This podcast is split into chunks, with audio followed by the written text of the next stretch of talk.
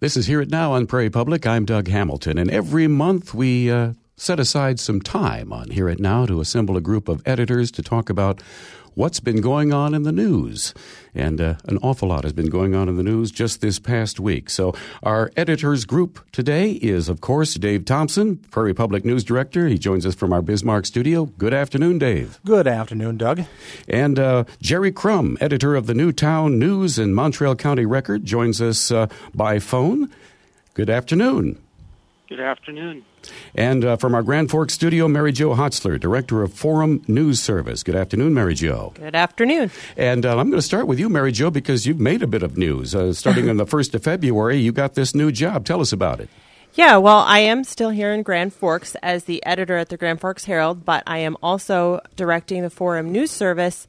And what that is, I, I, will be moving to Fargo soon, actually. That's where the home base of this will be. But it's essentially all of the Forum Communications properties throughout North Dakota, Minnesota, as well as South Dakota and Wisconsin are really coming together now to, uh, we're sharing our content and we are, are putting together an actual news product that we will be outselling to other news organizations um, in the coming weeks, months, and years. And so I will be in charge of that, and it's it's a really exciting opportunity. We're we're basically starting a new uh, new business from the ground up, and.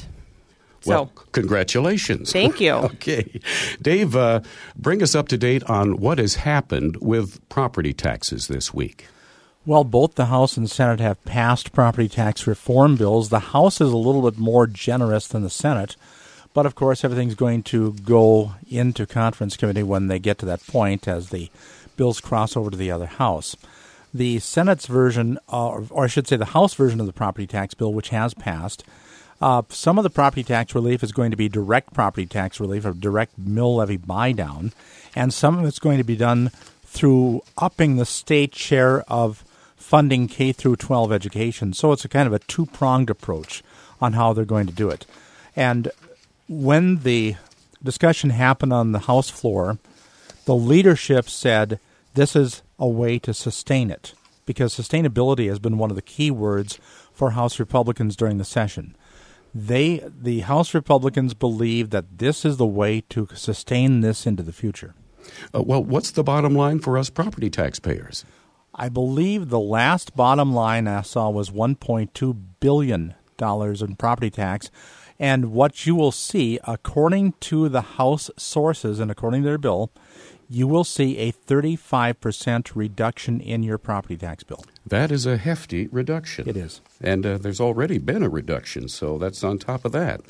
Uh, Jerry, we spoke earlier this afternoon, and uh, you talked about uh, a kind of a tax windfall and a kind of a tax penalty, if you will, uh, that uh, is affecting the New Town school. Can you uh, fill us in on that? Well, the um, 60 years ago, when the Garrison Dam was completed um, and the uh, Lake Sakakawea filled up, the New Town School District was one of the biggest losers as far as the amount of property that was supporting the school. And um, when the, uh, I believe it was the state or federal government got the mineral rights under that land, the law says that the uh, any income from those rights will go to the local governments, which in this case is Mountrail County and the uh, uh, New Town School District. And, well, of course, everybody knows uh, what's happened in the last five years with mineral development in, mm-hmm. in this area, and that includes under the lake. And so, uh, just from the lease sales under the lake, uh, the uh, New Town School District got something like six million dollars uh, of income, and they've used that to build a new school. They've put in geothermal heating in the uh, new school and in the uh, elementary school here. Um, and there's always been a concern that the legislature will look at that money and say the New Town School District doesn't need any more money because they've, they've got what is being called flood money. Um, and so the um, in this property tax bill that uh, Dave was talking about, uh, basically they're requiring the school district to take this flood money and uh, look at it as it was property tax money, the local share of for operating the school, and by doing that, that will cut the state's commitment to the New Town School District by something like two million dollars. And uh, what uh, the folks at New Town School think about that? Um, well, it was uh, better than some of the other proposals that had been going around, uh, uh, which would have might have cost the school district even more. Uh, but that still, it is uh, uh, means that the school district will be getting less per pupil from the state than other schools in the state. So, if I could jump in here, there there was a lot of talk about that when the bill was debated on the House floor, and there was a pledge by some in both parties to see if they can work that out when it gets to the Senate. Okay. Well, another thing that happened this week that does affect uh, New Town and, for that matter, all of the oil patch was an overwhelming vote in favor of sending more oil tax revenue to the impacted areas in the oil patch. So uh, maybe that helps mitigate some things as well. It might. I think that some of that money will be for schools as well. Uh, it, it's an interesting concept, and it's and it's kind of hard for me to get my, my hand around it and my head around it just yet. But in the proposal, they talked about two hub cities. Yes. Being Williston, and I think Minot. Yes. And talked about how they would get some automatic money. They wouldn't have to go compete for some of the grant money. The rest of the cities would have to go compete for the grant money. But there's a lot of money to compete for. Balance that, though, there are a lot of needs, whether it be schools, roads, infrastructure, streets, housing, uh, even police, of sewer and water. There are a lot of a lot of needs out there because of the oil influx, the influx of oil workers and of course the the trucks that are really you know doing a number on the roads.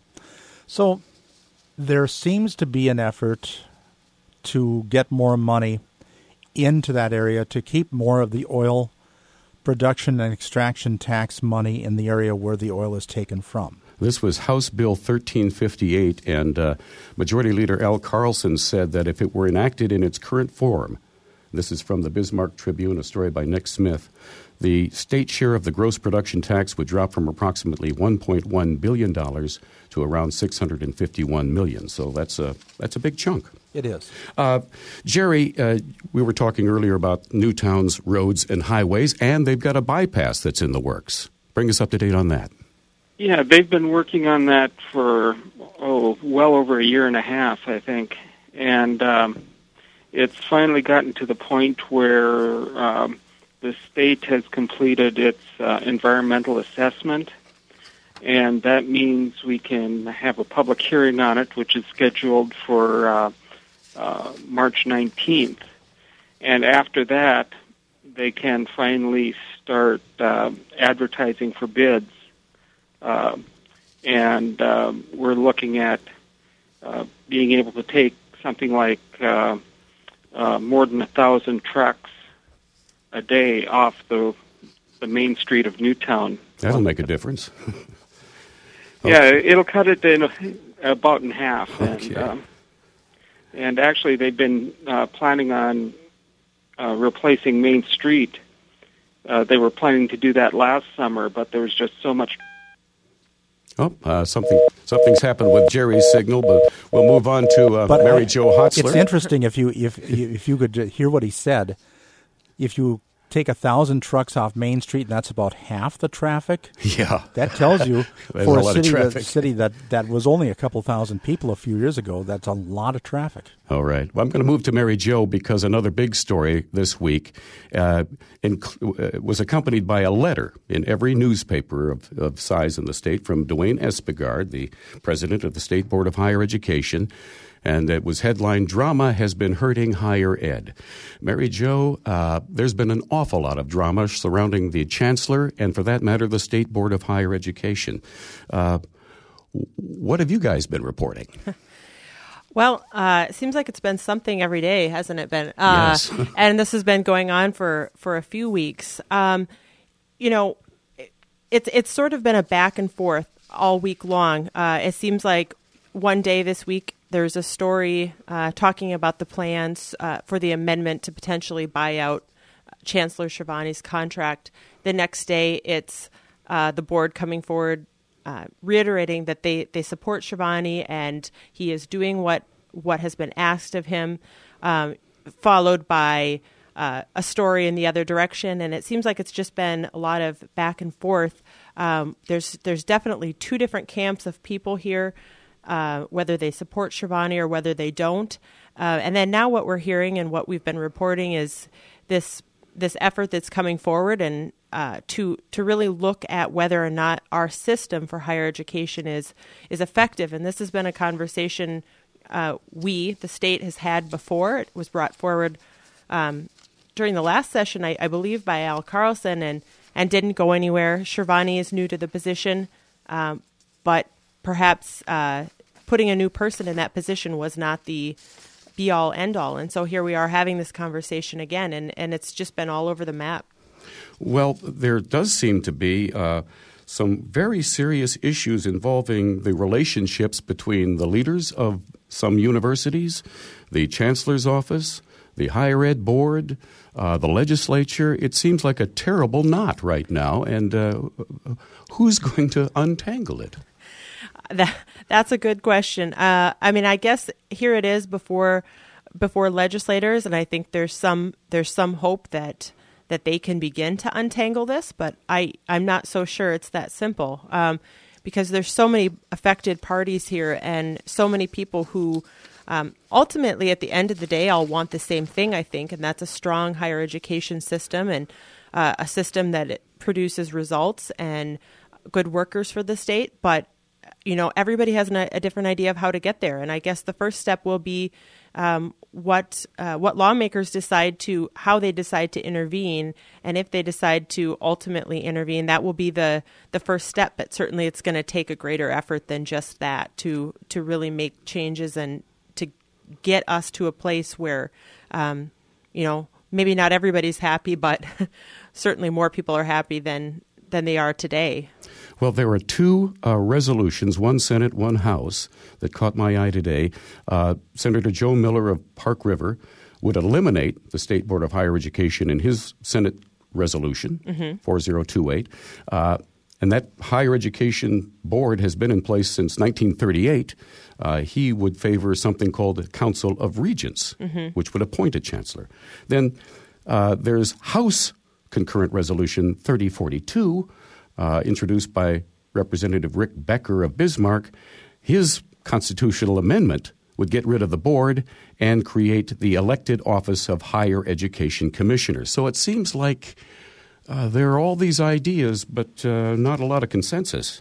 No, definitely not consensus, and I think there's you know going to have to be a period here of of ideas uh, being brought forward, and you know at, at this point, you know we'll just we will keep reporting on on what those are, but I think you know there will have to be enough ideas brought forward um, to really get people thinking about this uh, to be able to start to uh, point us in in some sort of direction. But again, you know it's it's uh, sort of frustrating to sit back and watch because you know this conversation has been going on for for really a number of years, and, and here we are, and it's it's almost like a broken record at this point. That uh, you know here we are again having this this conversation, and we have these same dilemmas. So I, I don't know how you build build consensus when when everybody is so divided. All right. Well, we'll have more of our editors roundtable with Mary Jo Hotzler, director of Forum News Service, Dave Thompson, Prairie Public News director, and Jerry Crum, editor of the New Town News and Mountrail County Record, in just a moment.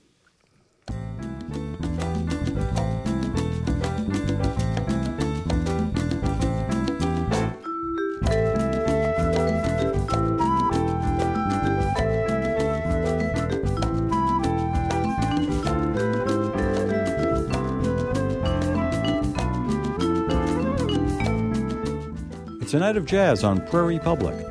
Following the rebroadcast of Hear It Now, we kick it off with Friday Night Swing with Lloyd Anderson. Then at 9 Central, it's Riverwalk Jazz. And at 10, Bob Studebaker hosts as we present both classic jazz from the legends of American music and new jazz from emerging artists. Then at 11, it's the Jazz Junket with Ryan Schweitzer, followed at midnight by Jim Wilke's Jazz After Hours. That's all right here statewide on Prairie Public.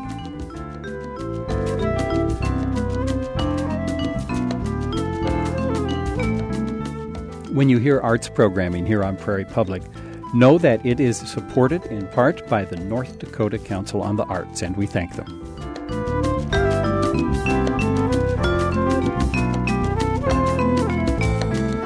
This is Hear It Now on Prairie Public. I'm Doug Hamilton. In the background, Senor Croon was playing.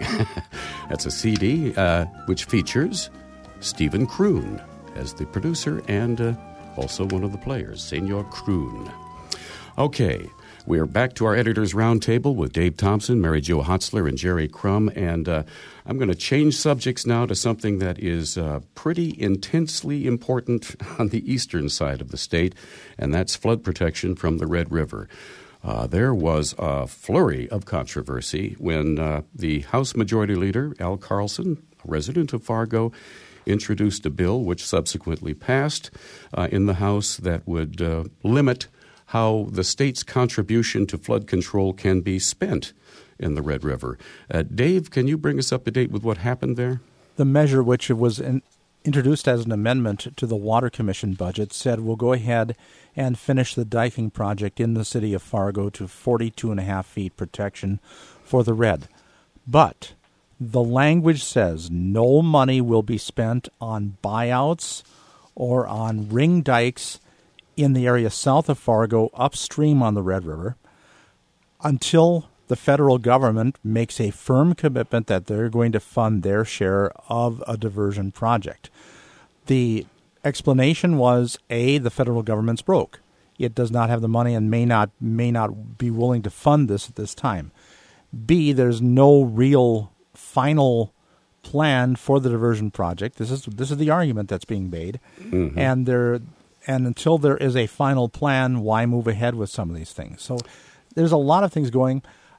It was interesting when the carrier of the bill, which was Representative Bob Skarphol from Tioga, spoke on the floor. He said, "The way it is now, 92 percent of the people in the valley would be protected from flood, but we're concerned about what happens to the 8 percent." So there's still that issue that's out there too. It's it's it's a very complicated issue, but again, we're just talking about, and I almost hate to use the analogy, but but people are going to be booing at the radio right now. I say the legislature is only putting its toe in the water right now. Okay. Well, I was trying to read between the lines a little bit because, uh, uh, again, Al Carlson sent a letter to all the papers and it was all published. And I've got a copy here that was published in the forum. And he says, I believe that federal funding for this project is a long shot. But I'm also wondering if he isn't concerned that uh, the state's congressional delegation has almost no seniority anymore. Could be. If you think about it, you have the delegation saying, We will fight for this project, we'll fight for federal funding. You had commitments, at least verbal commitments, to the last congressional delegation that there would be funding for the project. But again, things do change. You're talking sequestration, you're talking budget battles, you've got a potential uh, another roadblock coming up at the, the end of March, and Carlson saying that the federal government doesn't have the money right now to to make good on any commitment it made, and there's no real in writing commitment as far as I know. Mary Jo, have you heard anything uh, different than what we've been talking about? No, I mean that is that is pretty much what I've what I've heard too, and and from what we reported this last week, you know, uh, Carlson as we've said, is arguing that he's trying to protect the Cass County taxpayers from a from a heavy, heavy burden. And interestingly, there are a few other Fargo lawmakers who are are backing him on this. But but certainly, there's the other side that feels like the state needs to show that support, or the federal government will be even less likely to to fund any such projects. Yeah, it does seem interesting. Uh, usually the argument is the state ponies up so the federal government will come in. And, and now Al Carlson is basically saying, well, the federal government needs to pony up. And, and uh, But obviously the country does have some fiscal issues. When I spoke with Kathy Hawken earlier this week, a re- Republican from Fargo, House member, she was very angry with the majority leader. And obviously, the mayor of Fargo, Dennis Walaker, has been a little upset with uh, the majority leader. So uh, there does seem to be some political smoothing over that needs to be done uh, here as well. Yes. You know, I Kathy Hawken, I think she was quoted in one of our articles as really referring to it as as micromanaging and, and kind of feeling like Fargo has been, is being singled out in this, and that uh, no other districts have had to uh, have been singled out in this way, where or, or their projects put in jeopardy. Well, Dave, uh, if I could say it's also very interesting. Now you have the business community taking notice in Fargo, and there's a coalition that's been formed to fight for this. There are there was somebody who appeared on one of the talk programs that I happened to catch a, catch a little bit of, who said, "Well, the opposition to what Carlson's doing is only coming from the from the Cass County Commission." Well, as you heard, it's not true because. No. The mayor is who has been working on this flood control protection project for a long time is pretty upset. A lot of the members of the Fargo City Commission are upset. You've got the business community that's upset. So this is going to be an interesting fight as we get into the second half of the session. Well, it'll be very interesting to see how this gets resolved because there, uh, there are some very upset people uh, within the party and, and outside it as well. Uh, the failure of the legislature to cut sales taxes. Uh, Dave, uh, what, what went on there? Uh, Senator Sinner from Grand For- from Fargo had a couple of proposals. One, the first one he introduced was to end the sales tax on clothing, saying that Minnesota does not have a sales tax on clothing, Montana does not have a sales tax on clothing, and that's one way you level the playing field. And now Minnesota is talking about adding sales tax to clothing purchases over $100. And his second argument was if Minnesota does that, we're at a competitive advantage to Minnesota. That didn't fly. The other one would reduce the rate of sales tax from the 5% statewide to 4%. That didn't go very far either. The majority is saying our plan is to get property taxes, income taxes, and corporate taxes down. So sales taxes may not happen this, this session. Probably won't. Well, I think uh, that probably encourages some folks on the eastern border of North Dakota because uh, the folks on the border cities in Minnesota have been very concerned about this discussion in the North Dakota legislature. Uh, the Spirit Lake meeting, we'll just start this discussion and then we'll probably have to carry it on after the news. But, uh, Mary Jo, what happened at that meeting? Well, uh, so so this meeting it was it was a meeting that at Spirit Lake and it was open open to the public. That was a really big deal uh, because there was some uh, question over that whether that would be the case. Uh, but essentially, uh, a number of, of people who are concerned about Spirit Lake came together um, and and had an opportunity to stand face to face with um, tribal leaders, with um, government officials, to really uh, try to talk about the issues on Spirit Lake. The issues, of course, being the issues of child child welfare, child endangerment, and so many of the the, the things that have been brought up over the last year. And uh, from what we can tell, it was a. I mean, it was a. It was a good meeting. It was uh, a meeting that I believe you know was intended to be around an hour or so, and went three hours because there were a lot of people who were uh, very passionate about uh, what they what they wanted the government to know and what they wanted uh, others to know. So. Uh, from everything I can can tell, it was it was a it was a good step forward. But as this issue goes, um, you know, it, it's hard to know where the again where the resolution comes into play. Well, that's Mary Jo Hotzler, Director of Forum News Service. We are also speaking with Dave Thompson, Prairie Public News Director, and Jerry Crum, Editor of the New Town News and Mountrail County Record. It's Editors Roundtable, and we'll have more of it after the news. This is Hear It Now on Prairie Public. I'm Doug Hamilton, and we'll continue our Editors Roundtable with Dave Thompson, Mary Jo Hotzler, and Jerry Crum. Uh, when we left the discussion, we were at Spirit Lake, where they had a sort of a public meeting that involved uh, the tribal leaders, uh, federal officials, including uh, uh, Federal Attorney or U.S. Attorney Timothy Purdon, and uh, lots of interested people who wanted to share their opinions about what was going on up there. I had to refresh a little bit of my history about this, Dave. The BIA took over the, I guess that that kind of child uh, safety area at the Right. reservation on the 1st of October. And there are 19 social workers from across the country that have been sent to Spirit Lake to provide temporary help. But there must be uh, a very deeply ingrained, uh, uh, pervasive problem there. There seems to be, and what we're hearing now is the BIA is now claiming and saying that they're seeing improvements. They're seeing some of this some of this problem start to go away as the uh, social workers who have come to the reservation have helped kind of turn things around. But that was the point of that, that whole point, as as Mary Jo said, of that entire meeting that was held at Spirit Lake at the casino on Wednesday, is to to let people you know talk about their concerns out in the open. And I thought thought it was very interesting because we went back and forth about whether or not it was going to be an open meeting. Yes. I understand that BIA and some of the tribal leaders at first wanted it to be a closed meeting, but the congressional delegation intervened and wanted it open, and eventually they decided it was going to be open. Now, uh, John Hoeven was, I thought he was going to be at the meeting, but he wasn't there. He was not there. Uh, Roger Yankton, the uh, tribal chair, uh, has been taking a bit of heat for this. Uh, I mean, this issue. Yes, yes, he has taken a bit of the heat for this issue, but as he points out, this goes far back from when I've been chairman. Mhm. Other, it's been it's been a while since this problem has been on the reservation, and everybody concedes that although progress is being made, it's going to be a while before the the, the problems are completely righted.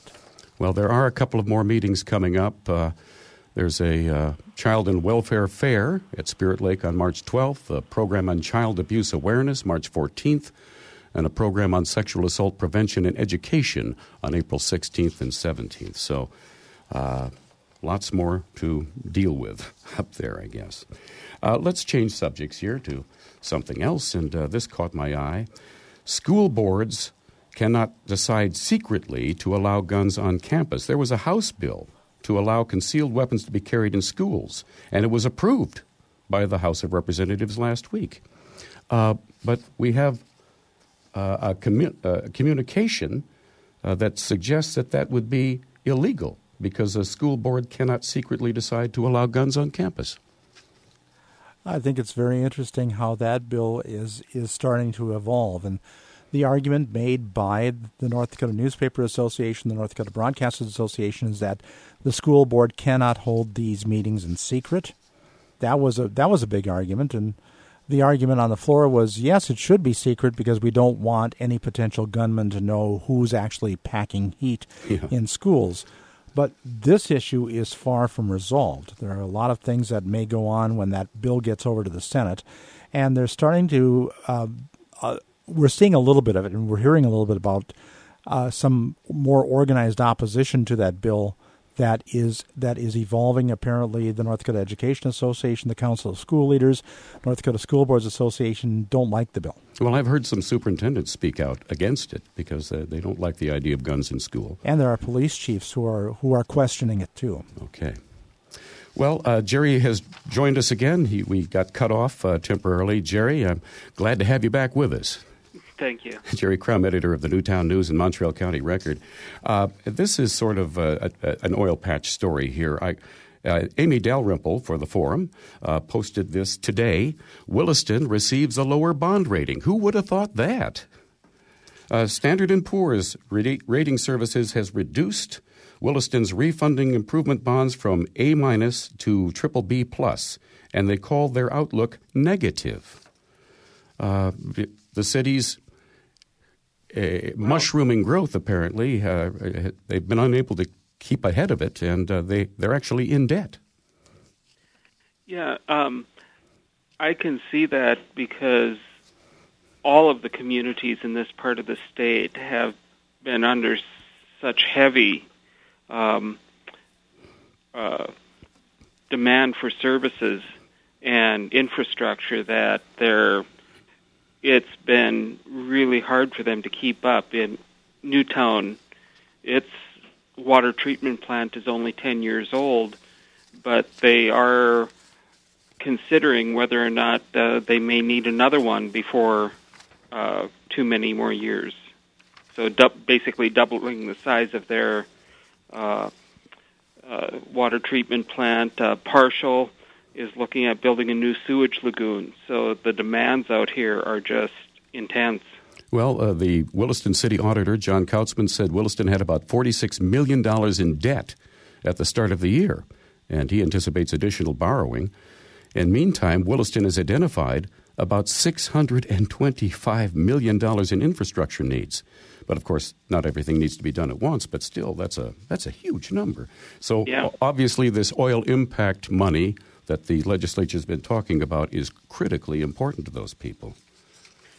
and not just to the Williston or, or Minot, but even the smaller towns around. Um, sure. uh, Parshall just had a ten million dollar bond sale, and uh, that's a town of eight hundred right now. Wow. But it's looking at maybe uh, you know doubling or tripling in size in the next ten years. That is amazing, Jerry. that that's a significant number for 800 people. Uh, we'll change subjects again. We'll talk about Medicaid expansion because this was uh, one of those almost uh, well, it was an election year issue. Uh, among other things, uh, it sort of broke down along ideological lines, and it appears that uh, those lines have started to move a bit. Uh, Dave, Yeah, let's go back to you know where this comes from was the Affordable Care Act, which was dubbed Obamacare, and there are not a lot of Republicans who like it. You you might you might expect that, but it was interesting when this bill came to the floor. Ironically, we've been talking a lot about Representative Carlson, the majority leader. He introduced the bill. And he testified against the bill because he wanted the discussion to go. That's why he put the name on the bill. But he didn't. He doesn't like the concept again, he thinks, okay, the federal government's broke, and this idea that they're going to pay 100% of it, well, that's just a, you know, a canard. So it went to the it went to the floor, and Representative Robin Weisz of Hurdsfield, he's the chairman of House Human Services, I think gave a wonderful explanation about you know his feelings about why the state should be doing this, because businesses will be taxed. There are a lot of taxes that are that are associated with the Affordable Care Act. And if North Dakota does not take advantage of this, well, those tax dollars are going to go to fund New Jersey or New York or some other state that has embraced the idea of expanding Medicaid to cover the uninsured. In the end, that argument won the day. And it was very interesting. At the end of that, Al Carlson stood up and explained why he introduced the bill, why he opposed it, but he said he understands why there is some appetite not to send tax that North Dakota pays to some other state.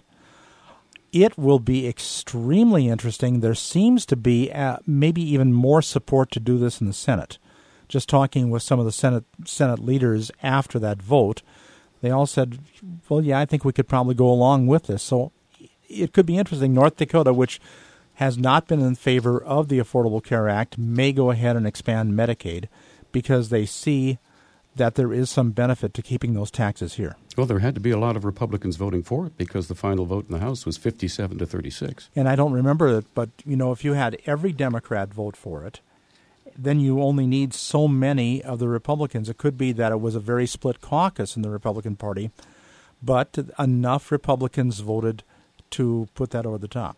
Well, I, I'm looking from a, a story that indicates that the state's Medicaid program now covers about 65,000 people a month. If indeed the Senate follows along and the governor signs the bill, this would expand eligibility to another 20,000 people, mostly adults without children. Right. So uh, we'll be following that pretty closely. And we might as well mention that Governor Dalrymple did put this in the Human Services budget. Yes, I remember that. Well, there was an awful lot of chat about restructuring the oil tax. uh, Jerry and Dave, let's talk about this a bit. Uh, uh, Dwight Cook outlined the bill. Dave, what was in it? Okay, it's it's more complicated than than you might see at face value, but he changes the rules and tightens the rules on such things known as stripper wells, the ones that are low producing wells. If they are not producing so much over three months, well, then they they don't have to pay the extraction tax.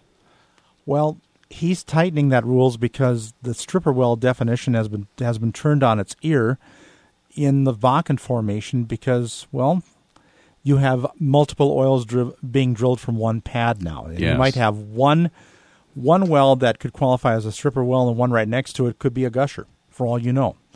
So he's tightening the rules on it, and then says that these have to be uh, they have to be certified every three or four months that they are stripper wells. Also, he's decoupling uh, the price of oil from the taxes because there was a triggered mechanism that if the price of oil went so far under a triggered point for a three month period, well, then taxes would be automatically lowered too. Now, he's saying that we're doing this, and then for the oil industry, for new wells that are drilled after the year 2018, after the year starts, or after three months consecutively when the state is producing 1 million barrels of oil or more, then the tax goes from a total of 11.5% to 9.5%. And that's the rub. That's what's got. Uh, that that's what has some people who are, who are making some question because remember let's go back to 1980 and I I don't mean to be pontificating on this but but it's an interesting story interesting arguments you go back to 1980, North Dakotans voted to put in measure number six, which increased the taxes on oil from 5% to 11.5%. And there are some who are saying that this is a slap in the face of what the, what the people of North Dakota wanted by, by lowering it from 11.5 to 9.5%. Cook's argument is we're not the only shale play out there. There's Marcellus Shale, there's a Texas play, there's a California play that may have a lot of oil. And if oil companies don't find that they're being treated the way they want to be treated, they'll pull the rigs and go somewhere else. So there is that uh, that concern, and I, I always liken it to once bitten, twice shy, because we all we all went through the early 1980s where everything was going great guns. In 1982, the price of oil fell to about five bucks a barrel. The rigs left, and cities were holding the bag. Cities well, is like it is it the price of oil per barrel, or is it the tax that? Uh uh, motivates the decision not to pump anymore? Well, oil companies will tell you it's more the price per barrel. But if if the price is starting to go down a little bit, well, they may look at saying, "Oh, well, we may want to go somewhere else." And the state wants to keep as many of the rigs here as possible. Uh, I need a basic definition here. Why is there a distinction between a regular producing well and a stripper well? I mean, it, it's still oil coming out of the ground, isn't it? It is oil coming out of the ground, but really a stripper well doesn't produce very much. You're talking about if they say, if I remember correctly, and I think Jerry could correct me if I'm wrong, that in Bakken wells, there is a lot of production in the first like 18 months and then the production starts dropping. And then it's it's at a point where it's like i i don't remember if it was 30 barrels a day or 25 I thought 10 but it might be 10 barrels a day. Huh, well that that if it goes to 10 barrels a day or less but still is producing oil they want to keep that oil coming out of the ground so they cut taxes on it. Well Okay, that, that makes sense, I guess. Uh, but these these terms get thrown around, and we sometimes don't quite follow them. I noticed that uh, Connie Triplett from Grand Forks, Mary Jo, was uh, very opposed to this. She called it the biggest giveaway in the state's history, but it passed overwhelmingly. Yes. So, say la vie. Yes, exactly. and and I do have a a uh, my personal feeling is that you know when you're looking at uh, having something that is extremely valuable that some that these this industry really wants, and then you start charging less for it, that doesn't make good business sense to me. Well, I think the observation has been that the state is filled with oil companies pumping oil right now, and uh, so where where is the incentive to reduce the tax? Right. uh, I saw something uh, really intriguing in the Williston Herald uh, today, and it was a letter from uh, the chairman of the District 1 Democratic NPL, Bruce Anderson, and it was headlined "Our legislators represent all of us." And it's talking about the you know the upcoming legislative forum that are that are typically done when legislators come home in a break. I know there's a break coming up. They're in one, I guess. Uh, and uh, this one was held at the Williston Community Library. But he says that now it's not only hosted by the Williston Area Chamber of Commerce, but by a local political party, as he puts it, as well. Um, what's your take on that, Mary Jo? Uh, I don't know. I may I may have to pass on that. I'm not sure. I've um, I'm not sure I have a have a take on that one quite yet. Well, I, am assuming that all of those. I haven't read that particular story yet Sure. from Williston. Well, it, it's. He says he, he thinks it's the first time this forum has become a partisan political event, and, and his word is the word partisan. He put Partisan, that in yeah. there. Uh, but apparently, it used to be uh, uh, hosted by the Williston Chamber of Commerce. Now it's the Williston Chamber of Commerce and the Republican Party. Uh, so uh, interesting. I suspect interesting. that the legislators out there are probably predominantly Republican. Uh, so I'm, I'm not terribly surprised at that, but I think that's an interesting uh, observation. You know, it's very interesting because when I covered news in Grand Forks back in 1980 81, we used to have forums um, on Saturday mornings. I think it was at 10 o'clock, were hosted by the Grand Forks Chamber, and we had Republicans and Democrats there. So there, there seems to be maybe a line that might have been crossed. I, I do not know. I, I have not read the story either. It would be kind of interesting to go take a look at, at, at what's happening up there. But these things are supposed to be nonpartisan if if there's if they're sponsored by a chamber of commerce. If if the chamber's not involved and the Republican Party wants to sponsor or the Democratic Party wants to sponsor a legislative roundtable with just other legislators, no problem as far as I'm concerned. But if you if you have other organizations and you're at least trying to make it look nonpartisan, uh, it makes me a little nervous. But uh, again, I'd, I'd like to read more into it. Okay. I've got a, another thing that caught my eye, and that was uh, this was from uh, Representative Karen Karls, a Republican from Bismarck, who says Monday will be Gun Day in the North Dakota House. Um, and uh, she uh, says a, a measure expected to come up Monday is her proposal to allow people to possess a gun in public during a declared state of emergency. so, uh, where did that come from? Oh, that there were an awful lot of gun bills that were introduced. There was that one. We talked about the guns in schools. We talked about the idea that you could have concealed carry in big big events like a concert or or a political rally or something like that. There are a lot of there were a lot of gun bills that came up on Monday, and uh, what it is is uh, legislators' response to what may be coming from the federal government. The legislators who introduced those bills said, We want to make sure that North Dakotans have their Second Amendment rights. That's what's driving it. And yeah, I, I'm sure Karls was, was being a little bit fun. She was having a little fun with it, saying, you know, Monday is gun day because she saw all the bills that were on the calendar. and in the House, they're trying to do that. They're trying to kind of group together bills of a certain type of subject so they're all taken care of in one fell swoop if you want Could I ask a question in general about the way legislation gets to uh, uh, to the bill form in North Dakota? Uh, and I don't mean to sound obtuse, but uh, Uh, is there a vetting process? Does a legislator, you know, necessarily have to talk with anybody, or can that legislator just write something up, propose it as a bill, and see what happens to it? the vetting process is the legislative council everything has to go through legislative council to make sure it's drafted in the right form the right bill form and many legislators will go and look for co-sponsors to talk about ideas but really they can't they, they don't write the legislation themselves it has to be written by the legislative council so it's in the correct form Well, that's interesting because we've we've had some uh, intriguing bills. Uh, I'm, I'm sure every session does, but this Oh, yes. session certainly has. well, Jerry reminded me when we spoke uh, earlier today that this is tournament season, and uh, this is the time when North Dakota turns out all the lights and goes someplace else to watch a game. Uh, Jerry, what's happening in New Town?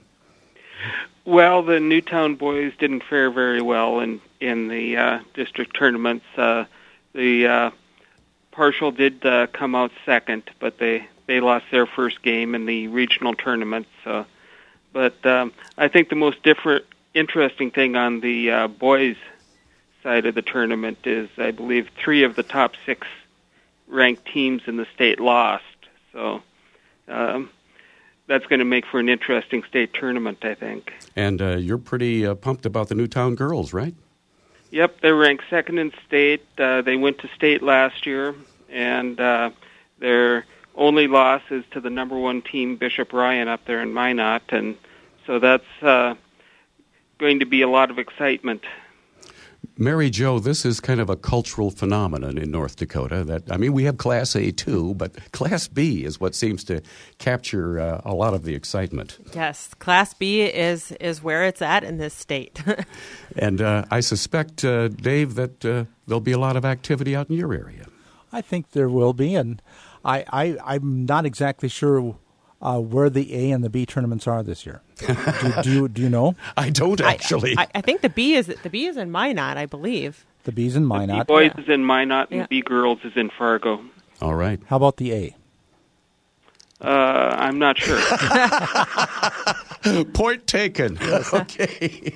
Well, well, we'll just say that on Thursdays and Fridays, the legislature might be a bit thin, especially in those B in those B areas where some of the legislators are going to go watch the game. All right. Fine. Good. Good for them.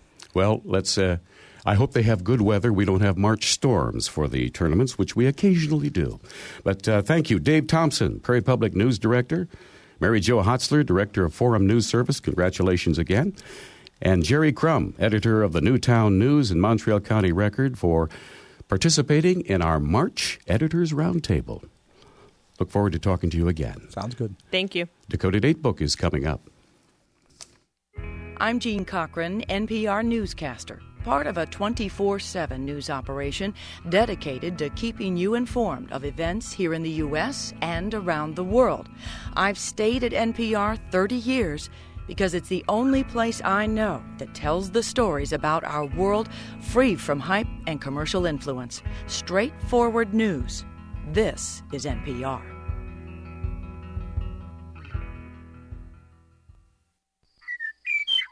This is Dakota Datebook for March 1st. The citizens of Washburn reported their desire to procure the North Dakota Agricultural College for their own city on this date in 1916. Community members had held a mass meeting in order to form the Agricultural College Removal Association in the hopes of taking the college from its present location in Fargo. The activities were a direct result of an attack on the school launched by John Allman of Walsh County. Allman, a member of the Constitutional Convention, called on the state's Attorney General to dig up his crowbar, come to bar and pry the college loose from its present site. Allman's insistence was fueled by a small misnomer concerning the land on which the college rested. According to him, the college was granted the land inappropriately from the State Common School Fund under a federal grant. The land should have been acquired by public institution funds. Since the same board administered the Public School Fund and the Public Institution Fund, the mistake appeared as a minor technical error made by the members of the board. Allman argued that the state pay the Common School Fund for the value of the property, or the agricultural college be removed from its site in Fargo. Several cities jumped at the chance to acquire the school, including the hopeful citizens of Washburn. The city's Agricultural College Removal Association raised over $10,000 in a campaign to relocate the school. Large contributions came from Washburn's businessmen and farmers, and the city hoped to raise an additional $15,000 in the coming weeks. The association also began a massive circulation of initiative petitions across the state. Meanwhile, the citizens of Fargo fought back, calling the accusations mere piffle. Fargoans saw the technical error as a matter that could be readily adjusted and certainly without the necessity of dumping the agricultural college off the lot. The college's president, E.F. Ladd, looked on the whole affair as being without foundation. As time has told, the school was never relocated to Washburn, but with the help of a little corrective legislation was allowed to remain firmly rooted to its original location. Today's Dakota Datebook was written by Jamie Jobs. I'm Merrill Piepkorn. Dakota Datebook is produced in cooperation with the State Historical Society of North Dakota, with funding from the North Dakota Humanities Council. Monday on Hear It Now, University of North Dakota students, some of whom have come from very far away, will get the chance to know the region better in a Stone Soup bus tour.